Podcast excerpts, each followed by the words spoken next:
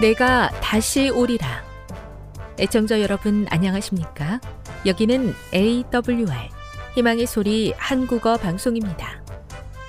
본 방송은 천국 복음을 온 세상에 전파하기 위해 제7일 안식일 예수 재림교회가 설립한 세계 방송망입니다.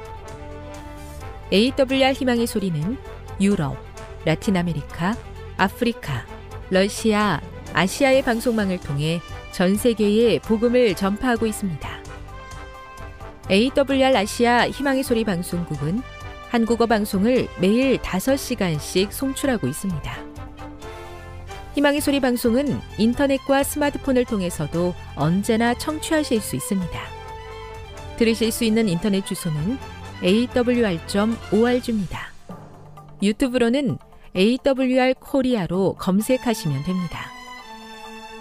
이 시간 희망의 소리 한국어 방송과 함께 보람있고 유익한 시간 되시기 바랍니다. 내가 다시 오리라. 여기는 AWR 희망의 소리 한국어 방송입니다. 주파수 안내입니다. 괌에서 송출하는 우리 방송은 한국 표준시로 새벽 1시 30분에 11,955kHz로 새벽 2시 30분에 15,530kHz로 새벽 5시에 9,700kHz로 3회에 걸쳐 송출하고 있습니다.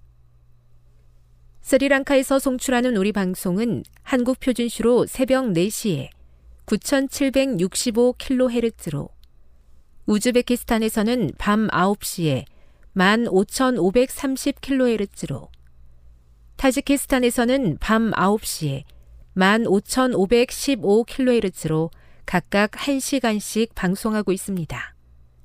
애청자 여러분의 많은 청취 바랍니다.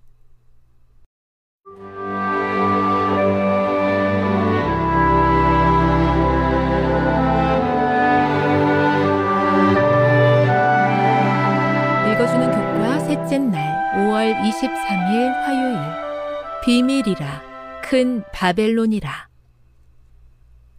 요한계시록 17장 4에서 6절을 읽어보라.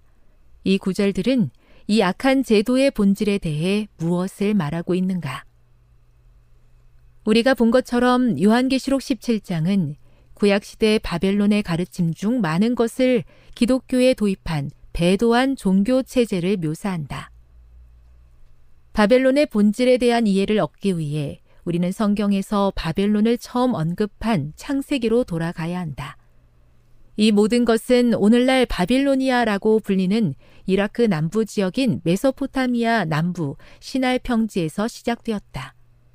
인간의 자기 만족, 자기 보존, 하나님으로부터의 독립의 상징인 바벨탑이 세워진 곳이 바로 그곳이다.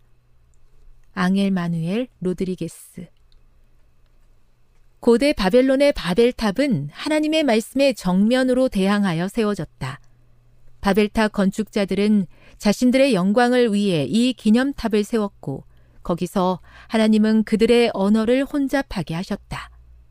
창세기는 그러므로 그 이름을 바벨이라 하니 이는 여호와께서 거기서 온 땅의 언어를 혼잡하게 하셨음이니라 라고 기록했다. 이 체제는 너무나 악해서 성도들의 피와 예수의 증인들의 피에 취한 것으로 그려졌다. 바벨론이 얼마나 부패하였는지에 대한 끔찍한 묘사이다.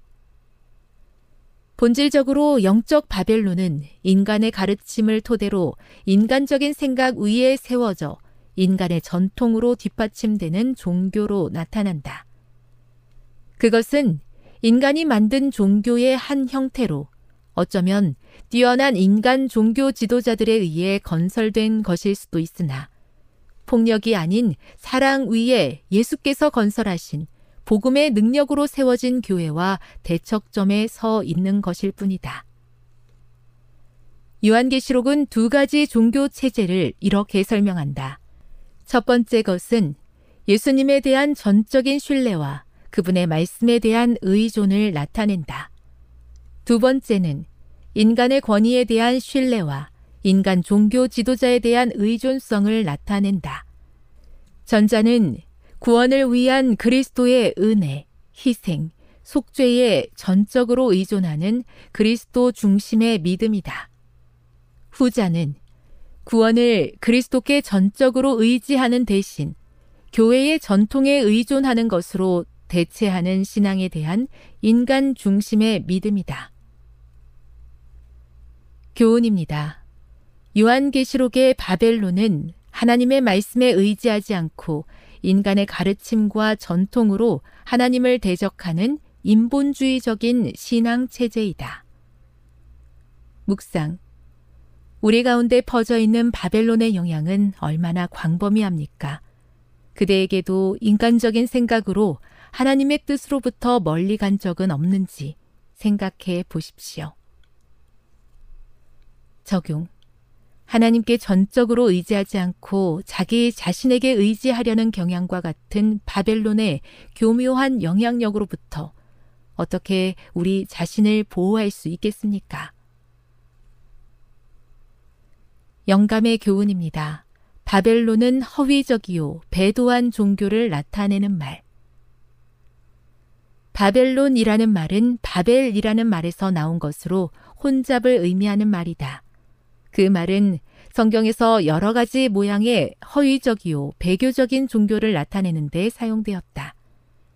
요한계시록 17장에는 바벨론이 여인으로 표상되었는데 성경상으로 여인은 교회를 상징하되 정숙한 여인은 순결한 교회를, 음란한 여인은 배교한 교회를 상징한다. 각시대 디쟁투 381 분주한 일과 속에서 순간순간 내리는 결정에 하나님을 모시지 않으므로 하나님의 뜻과 멀어지는 때가 많음을 봅니다. 작은 일에서부터 하나님을 생각하고 의지하여 자기 뜻을 내세우지 않고 하나님과 동행할 수 있도록 도와 주옵소서.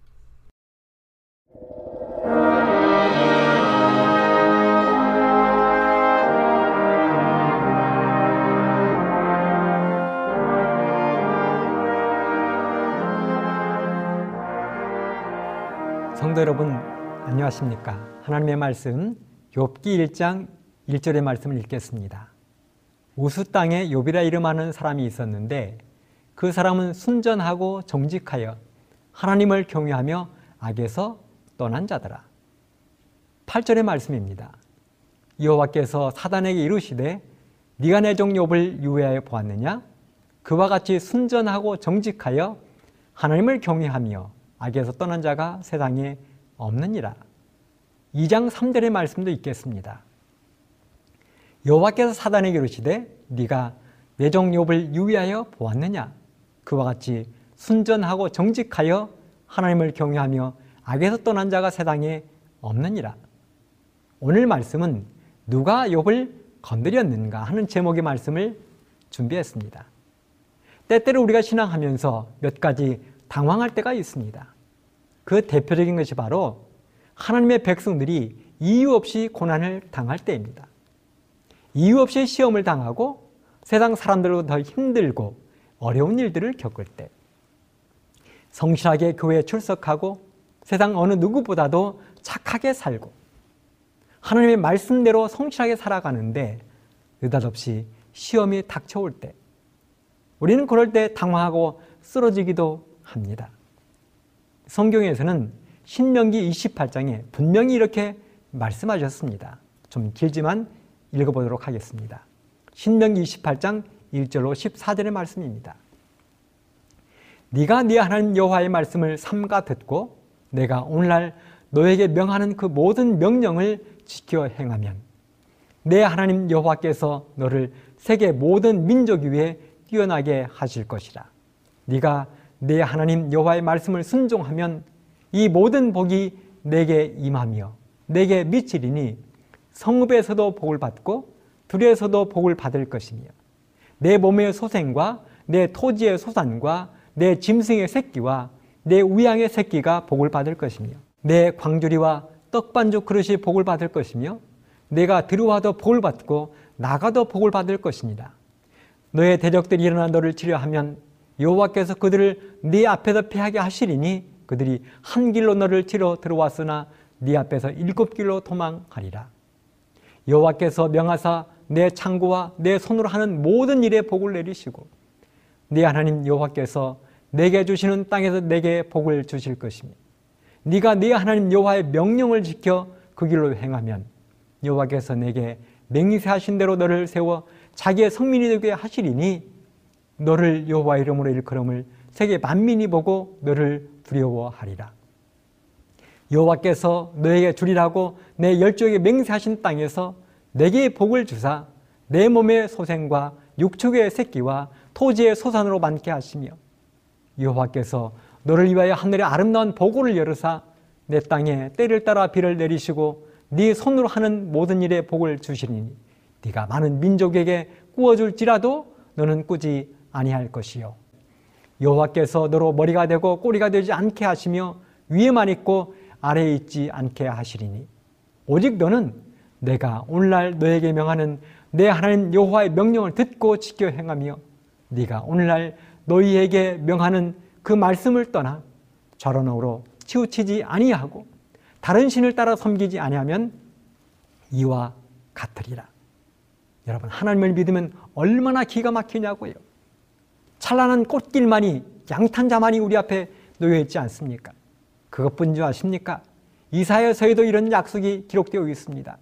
이사야 43장 1절로 3절에 보면 야곱아 너를 창조하신 여호와께서 이제 말씀하시느니라 이스라엘아 너를 조성하신 자가 이제 말씀하시느니라 너는 두려워 말라 내가 너를 구속하였고 내가 너를 지명하여 불러나니 너는 내 것이라 네가 물 가운데로 지날 때에 내가 함께할 것이라 강을 건널 때 물이 너를 침몰치 못할 것이며 네가 불 가운데로 행할 때에 타지도 아니할 것이요 불꽃이 너를 사르지도 못하리니 대전하는 여호와 너의 하나님이요 이스라엘의 거룩한 자요 내 구원자임이라 얼마나 대단하고 멋진 하나님의 약속입니까?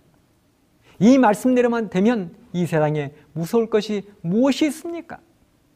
그런데요, 이렇게 철석같이 약속하신 하나님이 때론 우리의 뒤통수를 치는 것처럼 보이는 모습이 나올 때 우리는 심히 당황하게 되는 것입니다.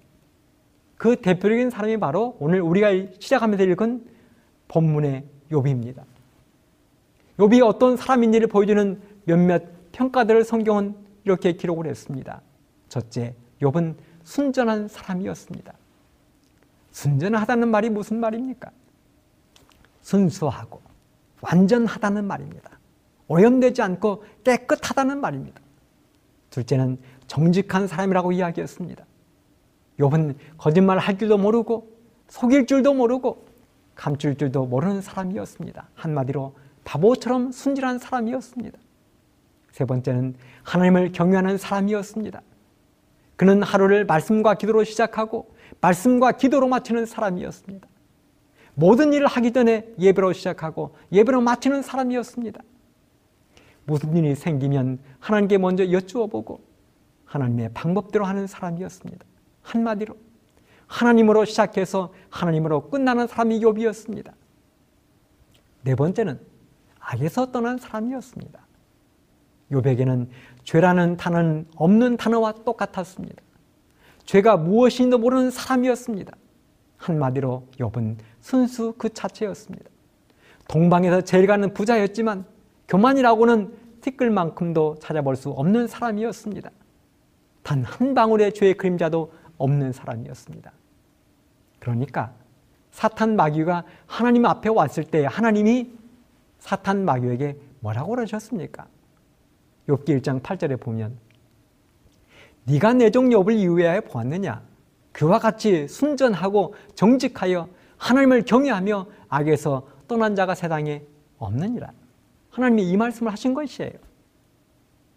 똑같은 말씀을 또 하셨습니다. 2장 3절에도 보면 네가 내종 욥을 이해해 보았느냐? 그와 같이 순전하고 정직하여 하나님을 경외하며 악에서 떠난 자가 세상에 없느니라. 여러분, 욥은 이런 사람이었습니다. 그렇다면 이 정도 되면 욥은 신명기 28장 이사야 43장의 말씀대로 탄탄대로 화려한 양탄자가 깔린 꽃길만 걸어야 되는 것 아니겠습니까? 그런데요. 성경에서 욥처럼 어마어마한 고난과 시험을 당한 사람이 또 있습니까? 이 시간 나를 포함하여 우리 주변에 욥처럼 고난과 시험을 당한 사람이 얼마나 있습니까? 우리가 잘 알고 있지만 욥은 어떤 고난과 시련을 당했습니까? 사실 욥이 당한 고난은 고래등에 새우등 터진 것입니다. 괜히 하나님이 사탄 앞에서 욥을 자랑하다가 긁어 부스럼이 난 것입니다. 하루는 하늘에서 열리는 회의에 사탄 마귀가 참석을 했습니다. 왜 사탄 마귀가 그 회의에 참석했을까요? 그 장면을 연애시는 이렇게 기록하고 있습니다. 각시대 대령투 518쪽. 성경 어떤 날 하나님의 아들들이 여호와 앞에 섰는데 사단도 그 가운데 와서 참석했다고 말한다. 사단은 영원하신 왕 앞에 경배하기 위해서가 아니고 의로운 자들에 대하여 자신의 악한 술책을 쓰기 위해서 참석했다. 사단은 똑같은 목적으로 사람들이 하나님을 경배하기 위하여 모이는 곳에 참석한다. 비록 사람의 눈에는 보이지 않을지라도 그는 예배에 참석한 사람들의 마음을 지배하기 위하여 끊임없이 노력한다. 그렇습니다. 하나님을 경배하기 위하여 참석한 것이 아니라 의인들을 참석하기 위해서 참석했습니다. 그런데요, 우리가 주의하고 주목해야 할 것은 그렇게 하늘 회의에 참석한 마귀는 오늘 우리들이 모여 있는 이곳에도 교회에도 예배에도 참석한다는 사실입니다. 비록 우리들의 눈에는 보이지 않을지라도 이 자리에 참석해서 우리들의 예배를 방해하고 끊임없이 우리들의 마음을 혼란스럽게 하고 예배에 집중하지 못하도록 하는 것입니다. 직원회를 비롯한 각종 회의에 참석해서 문제를 일으키고 분란을 조장합니다. 그러므로 우리는 정신을 바짝 차려야 합니다. 언제 사탄 마귀가 나를 이용하여 교회를 어지럽게 할지 모르기 때문에 그러는 것입니다. 바로 그 마귀가 하늘의 회의에 참석했을 때 하나님이 욥을 자랑한 것입니다. 네가 내종 욥을 유해해 보았느냐? 그와 같이 순전하고 정직하여 하나님을 경외하며 악에서 떠난 사람이 세상에 없느니라. 그러자 기다렸다는 듯이 마귀가 뭐라고 그래요? 욥기 1장 9절 11절에 보면 사단이 여호와께 대답하여 가로되 욥이 어찌 까닭 없이 하나님을 경외하리까 주께서 그와 그 집과 그 모든 소유물을 사늘로 두르심이 아니니까 주께서 그 손으로 하는 말을 복되게 하사 그 소유물로 땅에 널리게 하셨음이니이다. 이제 주의 손을 펴서 그의 모든 소유물을 치소서 그리하시면 정령 대면하여 주를 욕하리이다. 이런 마귀의 주장은 이것입니다. 욥이 이유 없이 하나님을 믿는 것이 아니라는 것입니다. 하나님이 욥의 재산을 울타리로 둘러 지켜주고 소유물을 땅에 널리도록 주어서 그렇다는 것입니다. 그러니까 하나님이 한 번 욥의 재산을 빼앗아 보라는 것입니다. 그러면 분명 하나님을 욕할 것이다 하는 것이 사단의 주장이었습니다. 욥의 고난은 이렇게 시작된 것입니다. 자신의 뜻과 상관없이 영문도 모르고 시작된 것입니다. 그러니 얼마나 억울해요. 미리 알았으면 준비라도 하는데 아무런 준비 없이 당한 것입니다. 그렇게 갑작스럽게 닥쳐온 고난은 얼마나 엄청난 것이었습니까? 첫째, 그의 모든 재산이 다 날아갔습니다. 욥기 1장 3절에 보면 그 소유물은 양이 7천이요 약대가 3천이요 소가 500결이요 암나기가 500이며 종도 많이 있었으니 이 사람은 동방 사람 중에 가장 큰 자라. 이렇게 욥은 어마어마한 부자였습니다. 동방 사람 중에서 가장 큰 부자라였습니다. 당시 동방에서 가장 큰 부자면 세상에서 가장 큰 부자였을 것입니다. 오늘날로 말하면 세계 부자율이 테슬라 창업주 일론 모스크와 같은 사람. 그는 259조의 재산을 가지고 있습니다. 욥은 그런 사람이었어요. 당대 세계 1위를 다투던 동방에서 가장 큰 자였습니다. 그런 욥의 재산이 하루아침에 다 날아가 버린 것입니다. 쫄딱 망한 거예요.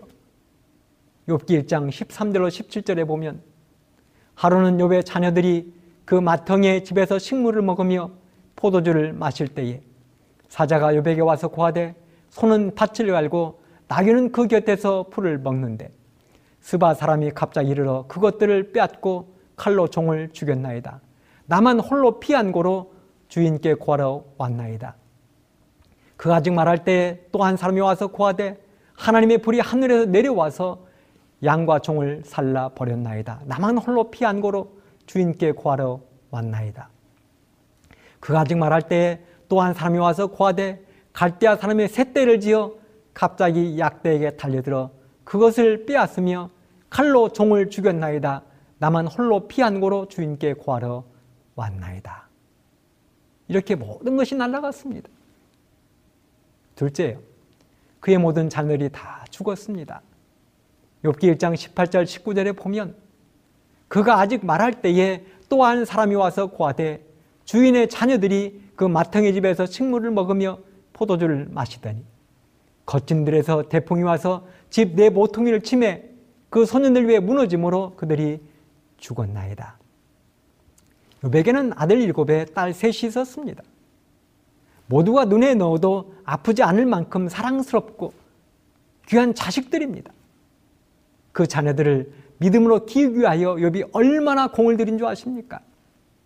욥기 1장 4절 5절에 보면 그 아들들이 자기 생일이면 각각 자기 집에서 잔치를 베풀고 그 누이 셋도 청하여 함께 먹고 마시므로 그 잔칫날이 지나면 욥이 그들을 불러다가 성결케 하되 아침에 일어나서 그들의 명수대로 번제를 드렸으니 이는 욥이 말하기를 혹시 내 아들들이 죄를 범하여 마음으로 하나님을 배반하였을까 함이라 욥의 행사가 항상 이러하였더라 그렇습니다 자식들이 행여 죄를 지을까 노심초사하고 그래서 자식들의 생일이 되면 잔치를 베풀어 줄 뿐만 아니라 생일 잔치가 끝나고 나면 그들을 불러다가 자식들의 숫자대로 번제를 드렸습니다.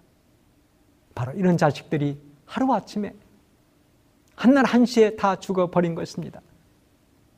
우리 같으면 아니 세상 대부분의 사람들은 이 정도 되면 미쳐버리는 게 상식입니다. 그런데 이런 상황에서 욥이 뭐라고 그래요? 욥기 1장 20절 21절에 보면 욥이 일어나 겉옷을 찢고 머리털을 밀고 땅에 엎드려 경배하며 가로되 내가 모태에서 적신이 나와 싸운즉 또한 적신이 그리로 돌아가올지라 조신 자도 여호와시오 취하신 자도 여호와시오니 여호와 이름이 찬송을 받으실지입니다. 그 다음에 어떤 고난이 닥쳐왔습니까? 세 번째 육체적인 질병이 닥쳐왔습니다. 욥기장 7절 8절에 보면 사단이 이에 여호와 앞에서 물러가서 욥을 쳐서 그 발바닥에서 정수리까지 악창이 나게 한지라 욥이 제 가운데 앉아서 기와 조각을 가져다가 몸을 긁고 있더니 이렇게 기록했어요. 자마 눈뜨고 볼 수 없는 무시무시한 병이 욥을 쓰러뜨린 것입니다. 도저히 집안에 누워 있을 수가 없어서 밖에 나와 제 위에 앉아 있어야 하는 고통스러운 질병입니다. 손으로 긁어서는 기별도 안 가기 때문에 날카로운 기와장으로 긁어야 겨우 기별에 가는 질병입니다. 네 번째는 그의 부인이 저주하는 고난을 당했어요. 욥기 2장 9절에 보면 그 아내가 그에게 이르되 당신이 그래도 자기의 순전을 곧게 지키느뇨 하나님을 욕하고 죽으라. 악담이죠. 악담입니다. 하지만 냉정하게 생각해 보면 욥의 아내의 말도 마냥 틀렸다고만 할 수는 없을 것 같아요. 생각해 보십시오. 남편 욥이 얼마나 믿음이 훌륭한 사람입니까? 그의 부인도 그랬을 것입니다. 그런데 그런 우리 집에 어떻게 이런 고난이 닥쳐오냐고요. 고난도 어느 정도 고난이어야죠. 이것은 사람이 감당하기에는 너무도 어마어마한 것입니다. 우리 성도님들도 이런 입장이 되었다고 생각해 보십시오. 미치지 않을 사람이 누가 있겠습니까? 그래서 참다 참다 못해 아내가 이렇게 폭발한 것입니다. 하나님이 살아계시면 어떻게 이렇게 되겠느냐고. 그래서 요백에 말하기를 하나님을 욕하고 죽으라고 악을 쓰고 있는 것입니다. 다섯 번째는 친구들이 그를 괴롭혔습니다. 이렇게 재산 다 잃고 자식들 다 죽고 몸뚱아리는 만신장이가 되고 부인마저 곁을 떠나버린 욥을 이루하기 위하여 여기저기서 친구들 세 사람이 찾아왔습니다. 욥기서를 가만히 읽어보면 이 친구들이 그렇게 나쁜 사람 같지는 않습니다. 그들은 욥을 위문하고 위로하려고 먼 길을 달려왔습니다. 그 친구들은 욥을 보자마자 너무도 기가 막혔습니다. 도저히 사람으로 보이지 않는 것입니다. 죄를 뒤집어 쓴 짐승 한 마리가 앉아 있는 것입니다. 그래서 자신들이 옷을 찢고 대성통곡을 하고 티끌을 머리에 뒤집어 썼습니다.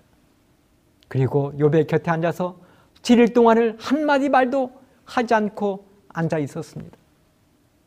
그랬던 친구들이 시간이 지나면서 욥을 괴롭히는 것입니다. 네가 죄를 지어서 이런 벌을 받는 것이지 이유 없이 이런 일이 생기겠느냐고 괴롭히는 것입니다. 이런저런 좋은 말을 섞어가면서 정지하고 괴롭히고 있는 것입니다. 욥의 친구들이 했던 유명한 말들이 성경에 기록되어 있습니다. 흔히 목사들이 개업하는 집에 가서 가장 많이 하는 성경 말씀이 있어요. 욥기에서 8장 7절. 너의 시작은 미약하였으나 너의 나중은 심히 창대하리라. 이 말은 수아 사람 빌다시 한 말입니다. 욥기 22장 21절. 너는 하나님과 화목하고 평안하라. 그리하면 복이 내게 이 말이라. 이 말은 엘리바스가 한 말이에요. 때로 우리가 사람들을 권면하거나 충고할 때 하나님의 말씀으로 때리는 사람들이 있습니다. 성경 말씀으로 사람들을 때리거나 예언의 신의 말씀으로 성도들을 때리는 사람들이 있습니다. 마치 욥의 친구들이 욥에게 한 것처럼 우리들도 그럴 수가 있다는 것입니다. 사랑하는 성도 여러분, 하나님의 말씀은 나에게는 가혹하리라 만큼 냉정하게 적용해야 되지만 다른 사람들에게는 회초리로 사용해서는 안 되는 것입니다. 지금 욥의 친구들이 욥을 향하여 하나님의 말씀으로 가혹한 회초리를 든 것입니다. 이게 욥이 당했던 고난입니다. 시험입니다. 정말이지 미치지 않은 것이 이상할 정도입니다. 이런 상황 속에서 욥은 위대한 신앙 고백을 하지요. 욥기 23장 10절에 보면 나의 가는 길을 오직 그가 아시나니 그가 나를 단련하신 후에는 내가 정금같이 나오리라. 여러분, 욥의 신앙 고백에 포함된 세 가지가 있습니다. 첫째는 욥 자신이 당하고 있는 고난, 고통, 시험을 하나님은 다 알고 계신다는 고백입니다. 두 번째는 고난은 하나님이 욥 자신을 단련시키고 훈련시키는 과정이라는 것입니다. 세 번째는 고난의 결과는 자신에게서 불순물을 완전히 제거하고 후에는 정금으로 나오게 할 것이라는 것입니다. 사랑하는 성도 여러분, 하나님의 모든 종들이 반드시 필수 과목으로 수강해야 되는 과목이 있다면 그것은 바로 고난과 시험이라는 3학점짜리 과목입니다. 아브라함, 야곱, 요셉, 모세, 다윗, 다니엘, 사도 바울 이 모든 믿음의 선배들이 이 과목을 통과한 사람들입니다. 사도 바울은 이렇게 고백했습니다. 고린도후서 12장 7절로 10절에 보면 공동 번역 성경인데요. 내가 굉장한 계시를 받았다 해서 잔뜩 교만해질까 봐 하나님께서 내 몸에 가시로 찌르는 것 같은 병을 하나 주셨습니다. 그것은 사탄의 하수인으로서 나를 줄곧 괴롭혀 왔습니다. 그래서 나는 교만에 빠지지 않게 되었습니다. 나는 그 고통이 내게서 떠나게 해주시기를 주님께 세 번이나 간청하였습니다. 그러나 주님께서는 너는 이미 내 은총을 충분히 받았다. 내 권능은 약한 자 안에서 완전히 드러난다. 하고 번번이 말씀하셨습니다. 그래서 나는 그리스도의 권능이 내게 머무르도록 하려고 더없이 기쁜 마음으로 나 약점을 자랑하려고 합니다. 나는 그리스도를 위해서 약해지는 것을 만족하게 여기며 모욕과 빈곤과 박해와 곤공을 달게 받습니다. 그것은 내가 약해졌을 때 오히려 나는 강하기 때문입니다. 영국 속담에도 보면 잔잔한 바다에서는 결코 훌륭한 뱃사공이 만들어지지 않는다고 했습니다. 옥은 갈아야 밝은 빛이 나고 정금도 용광로에 들어갔다 나와야 정금이 되는 것입니다. 베드로전서 1장 7절에 보면 너희 믿음의 시련이 불로 연단하여도 없어질 금보다 더 귀하여 예수 그리스도의 나타나실 때에 칭찬과 영광과 존귀를 얻게 하려 함이라. 시편 119편 67, 71절에도 보면 고난 당하기 전에는 내가 그렇 행하였더니 이제는 주의 말씀을 지키나이다. 고난 당하는 것이 내게 유익이라. 이로 인하여 내가 주의 윤례를 배우게 되었나이다. 그렇게 고난과 시험을 통과한 욥은 마침내 욥기에서 42장에서 곱절의 복을 받는 것으로 말씀을 맺고 있습니다. 그렇게 욥의 고난을 통과한 믿음은 승리로 해피엔딩합니다. 봄에 새싹이 아름다운 꽃이 겨울에 혹독한 추위를 견뎌내고 화려한 꽃을 피워내듯 우리 모든 성도님들도 욥처럼 그런 시련과 고난이 닥쳐올지라도 마침내 이겨내면 승리의 화려한 꽃을 피워내게 될 것입니다. 그런 우리 모든 성도님들 되시기를 간절히 바라면서 말씀을 마치겠습니다. 감사합니다.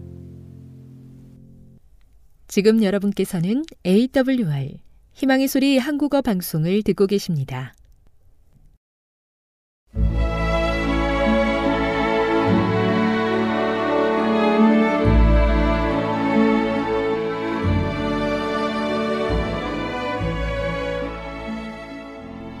애청자 여러분 안녕하십니까? 명상의 오솔길의 유병숙입니다. 이 시간은 교회를 사랑하시고 돌보시는 하나님의 놀라운 능력의 말씀이 담긴 엘렌지 화이처 교회 증언 1권을 함께 명상해 보겠습니다. 동부의 사업 어떤 사람은 다른 사람이 가지고 있지 않은 은사를 그들이 가지고 있다고 기뻐하고 즐거워한다. 하나님께서는 당신의 백성이 그런 은사를 받지 않게 해 주시기를 바란다. 이 은사가 그들에게 어떤 일을 하는가? 이 은사를 활용함으로 그들이 믿음의 연합을 이루고 있는가? 그들은 불신자들에게 하나님이 진리로 그들과 함께 계심을 확신시켜 주는가? 각각 다른 견해를 가진 불협화음을 일으키는 이런 사람들이 함께 모여 상당한 흥분 상태에 빠지고 미지의 방언을 짓거린다면 그들은 불신자가 다음과 같이 말할 수밖에 없도록 빛을 비추는 것이다. 이 사람들의 정신이 정상이 아니다. 그들은 거짓 흥분으로 도취되었다. 그러므로 우리는 그들이 진리를 가지고 있지 않다는 것을 안다. 그런 자들이 죄인들의 길을 직접 막아버린다. 그들의 역량은 다른 사람들에게 안식일을 받아들이지 못하게 하는데 효과적이다. 그런 자들은 그들의 행위대로 보응을 받을 것이다. 그들이 하나님 앞에서 개혁을 하든지 안식일을 버리든지 한다면 얼마나 좋을까. 그러면 그들은 불신자들의 길을 방해하지 않을 것이다. 하나님께서는 여러 해 동안 수고해온 자들, 즐겨 어떠한 희생이라도 해온 자들, 세상의 진리를 전하기 위하여 가난하게 되고 시련을 당하고 그들의 언행 일치의 생활로서 광신자가 하나님의 사업에 초래한 비난을 제거하는 자를 인도하셨다. 그들은 온갖 형태의 반대를 당했다. 그들은 진리를 하나의 체계적인 형태로 분명하게 제시하고 온갖 반대에 대항하기 위하여 우리의 믿음의 증거를 찾아내는 일에 밤낮 수고해 왔다. 이 큰 사업과 관련된 끝없는 노력과 정신적 시련은 한 사람 이상의 체질을 쇠약해지게 하고 머리들을 조속히 백발로 물들게 했다. 그러나 그들은 헛되게 쇠약해지지 않았다. 하나님께서는 그들이 빛과 진리를 소유하게 해달라고 진리가 다른 사람에게 분명한 그대로 비칠 수 있게 해달라고 눈물을 흘리며 열렬하게 고통 중에 드리는 기도를 주목하셨다. 그분께서는 그들의 자아 희생적 노력을 주목하셨으므로 그들이 일한 대로 갚아주실 것이다. 한편으로 이 귀중한 진리를 찾아내기 위하여 수고를 하지 않은 자가 나타나서 안식일 진리와 같이 모든 것이 그들의 손에 맞도록 준비된 몇 가지 진리를 받아들이게 되었다. 그럴 때 그들은 그들이 아무런 희생도 하지 않은 것을 얻은 데 대하여 진심으로 감사한다. 그러나 다른 사람은 고라와 다단과 아비람처럼 일어나서 하나님께서 그분의 사업의 짐을 지워주신 자를 비난한다. 그들은 너희가 분수에 지나도다. 회중이 다 각각 거룩하고 여호와께서도 그들 중에 계시거늘 이라고 말하곤 한다. 그들은 전혀 감사를 모르는 자이다. 그들은 이성에 굴복할 수 없고 그들 자신을 멸망으로 이끌어갈 강한 정신을 소유하고 있다. 하나님께서는 당신의 섭리를 따라 앞으로 전진하는 백성을 축복하셨다. 그분은 한 백성을 모든 부류에서 불러내어 위대한 진리의 토대 위에 세우셨다. 불신자는 하나님께서 당신의 백성과 함께 계셔서 진리에 순종하도록 그들의 마음을 겸손하게 해 주신 것을 깨닫게 되었다. 하나님의 사업은 계속해서 전진하는 중이다. 그러나 하나님께서 그 단체를 이끌고 계신다는 온갖 증거가 있음에도 불구하고 안식일이 진리임을 공언하면서도 그 단체와 상관없이 움직이고 그들의 마음대로 믿고 행동하는 자들이 있으며 앞으로도 계속 있을 것이다. 그들의 견해는 혼잡하다. 흩어져 있는 그들의 상태는 하나님께서 그들과 함께 계시지 않는다는 뚜렷한 증거이다. 세상은 안식일과 그들의 오류를 같은 수준에 놓고 둘 다 함께 버린다. 하나님께서는 세상이 그들을 미워하게 만드는 길을 따르는 자들에게 분노하신다. 만일 그리스도인이 그의 착한 행실과 그리스도를 따르는 일 때문에 미움을 받는다면 그는 상급을 받을 것이다. 그러나 그가 호감을 얻을 수 있는 길을 취하지 못하기 때문에 미움을 받고 그의 무모한 태도 때문에 미움을 받고 그가 진리를 이웃 사람과의 다툼거리로 만들고 안식일을 할 수 있는 대로 그들에게 어려운 것으로 만들기 때문에 미움을 받는다면 그는 죄인들에게 거치는 돌이 되고 거룩한 진리의 욕을 돌리게 된다. 그가 회개하지 않으면 차라리 연자맷돌을 목에 걸고 바다에 던지우는 것이 더욱 나을 것이다. 어떤 경우에도 불신자에게 우리의 믿음을 비난할 기회를 주어서는 안 된다. 우리는 이상하고 독특한 사람으로 인정받고 있기 때문에 불신자가 우리를 우리의 독특한 신앙상 불가피한 것 이상으로 생각하게 만드는 행동은 하지 말아야 한다. 오늘은 하나님의 놀라운 능력의 말씀이 담긴 엘렌지 화이처 교회 증언 1권을 함께 명상해 보았습니다. 명상의 오솔길이었습니다.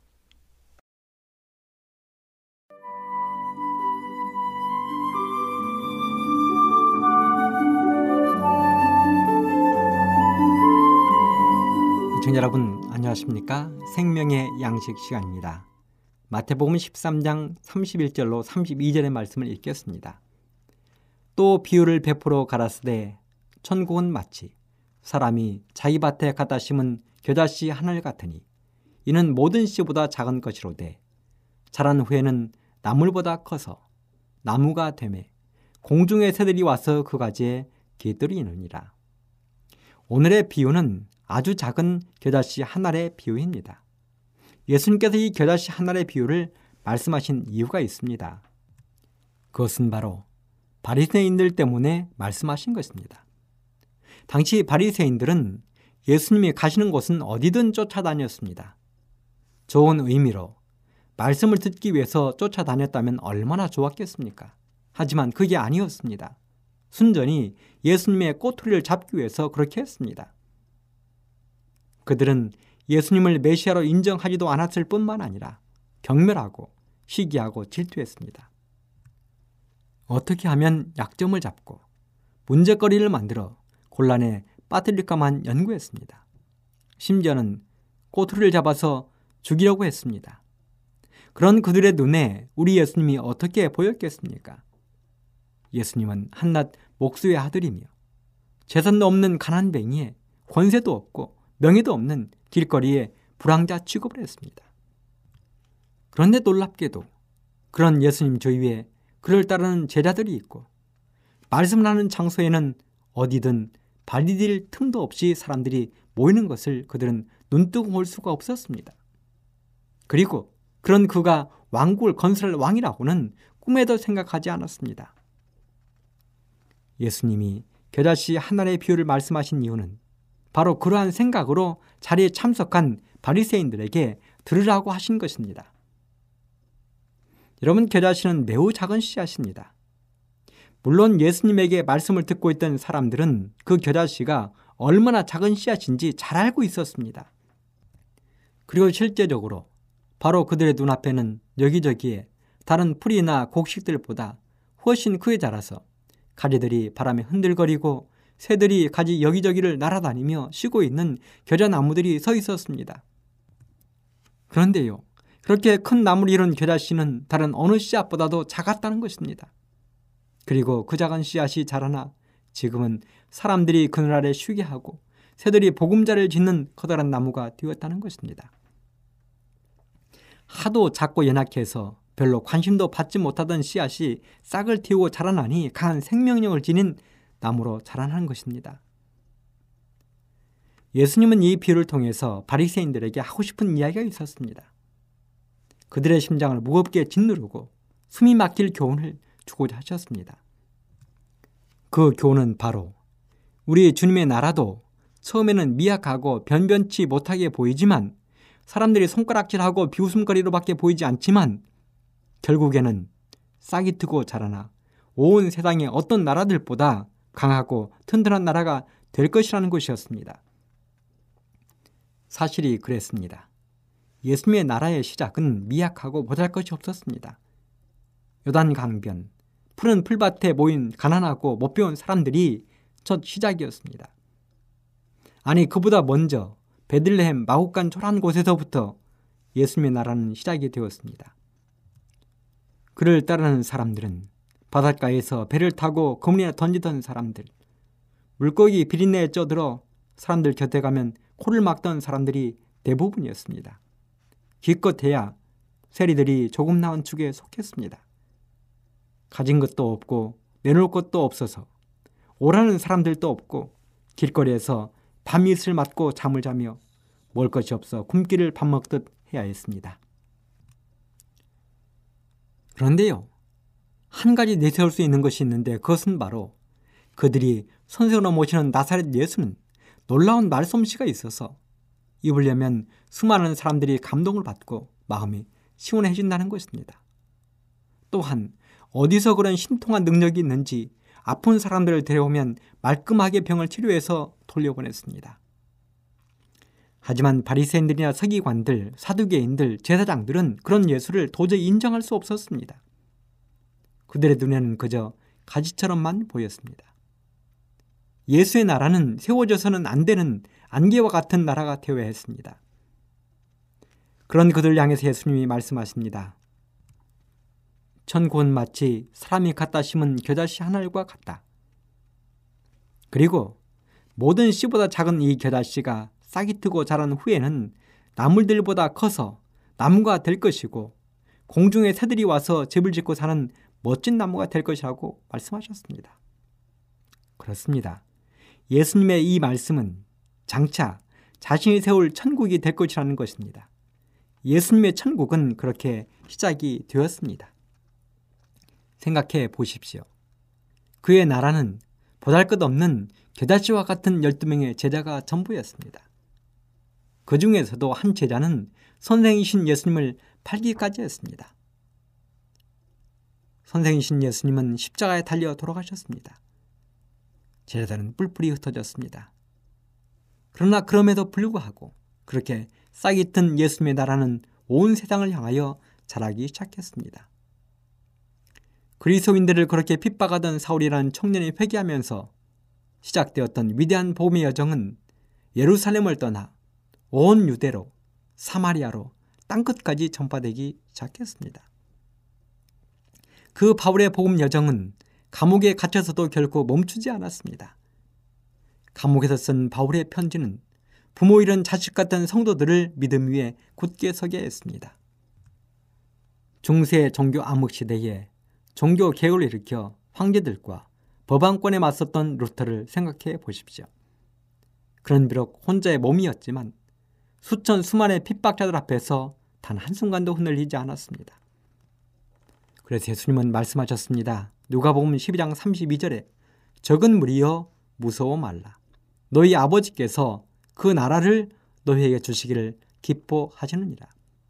시편 91편 7절에 8절에 보면 천인이 너의 곁에서 만인이 네 우편에서 엎드러지나 이 재앙이 너에게 가까이 못하리로다. 오직 너는 목도하리니 악인의 보응이 너에게 보이리로다. 아멘입니다. 미국 필라델피아에 가면 조그마한 마을에 제법 큰 교회가 하나 있습니다. 사람들은 왜 이런 작은 마을에 큰 교회가 있을까 하고 궁금해합니다. 그런데 여기에는요, 이런 사연이 있다고 합니다. 오래전에 수잔이란 약한 소녀가 살고 있었습니다. 그런데 이 소녀에게는 한 가지 소원이 있었습니다. 그것은 바로 가까운 곳에 교회가 하나 있었으면 하는 것이었습니다. 그런데요, 그 소원을 이루기도 전에 소녀는 병이 악화되어 죽고 말았습니다.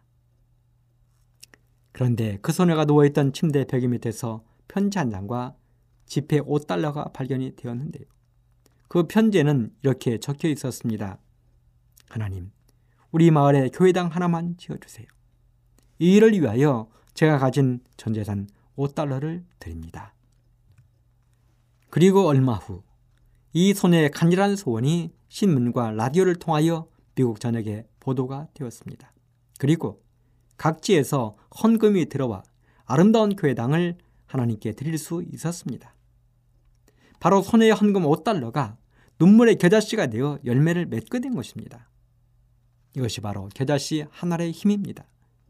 작은 겨자씨가 자라나 큰 나무를 이루듯 우리 예수님의 나라가 그렇게 될 것이라고 말씀하셨습니다. 저는 바라기는 이 방송을 듣는 우리 모든 분들이 그 나라의 주인이 되시기를 간절히 바랍니다. 그러게 되기를 간절히 소망하면서 이 시간을 마치도록 하겠습니다.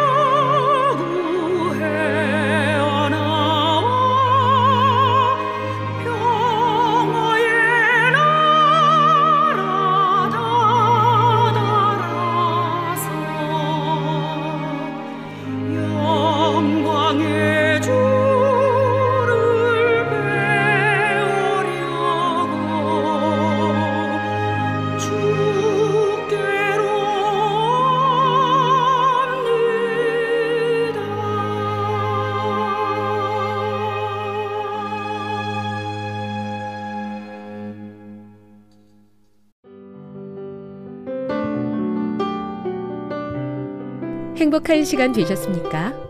지금까지 여러분께서는 AWR 희망의 소리 한국어 방송을 청취하셨습니다.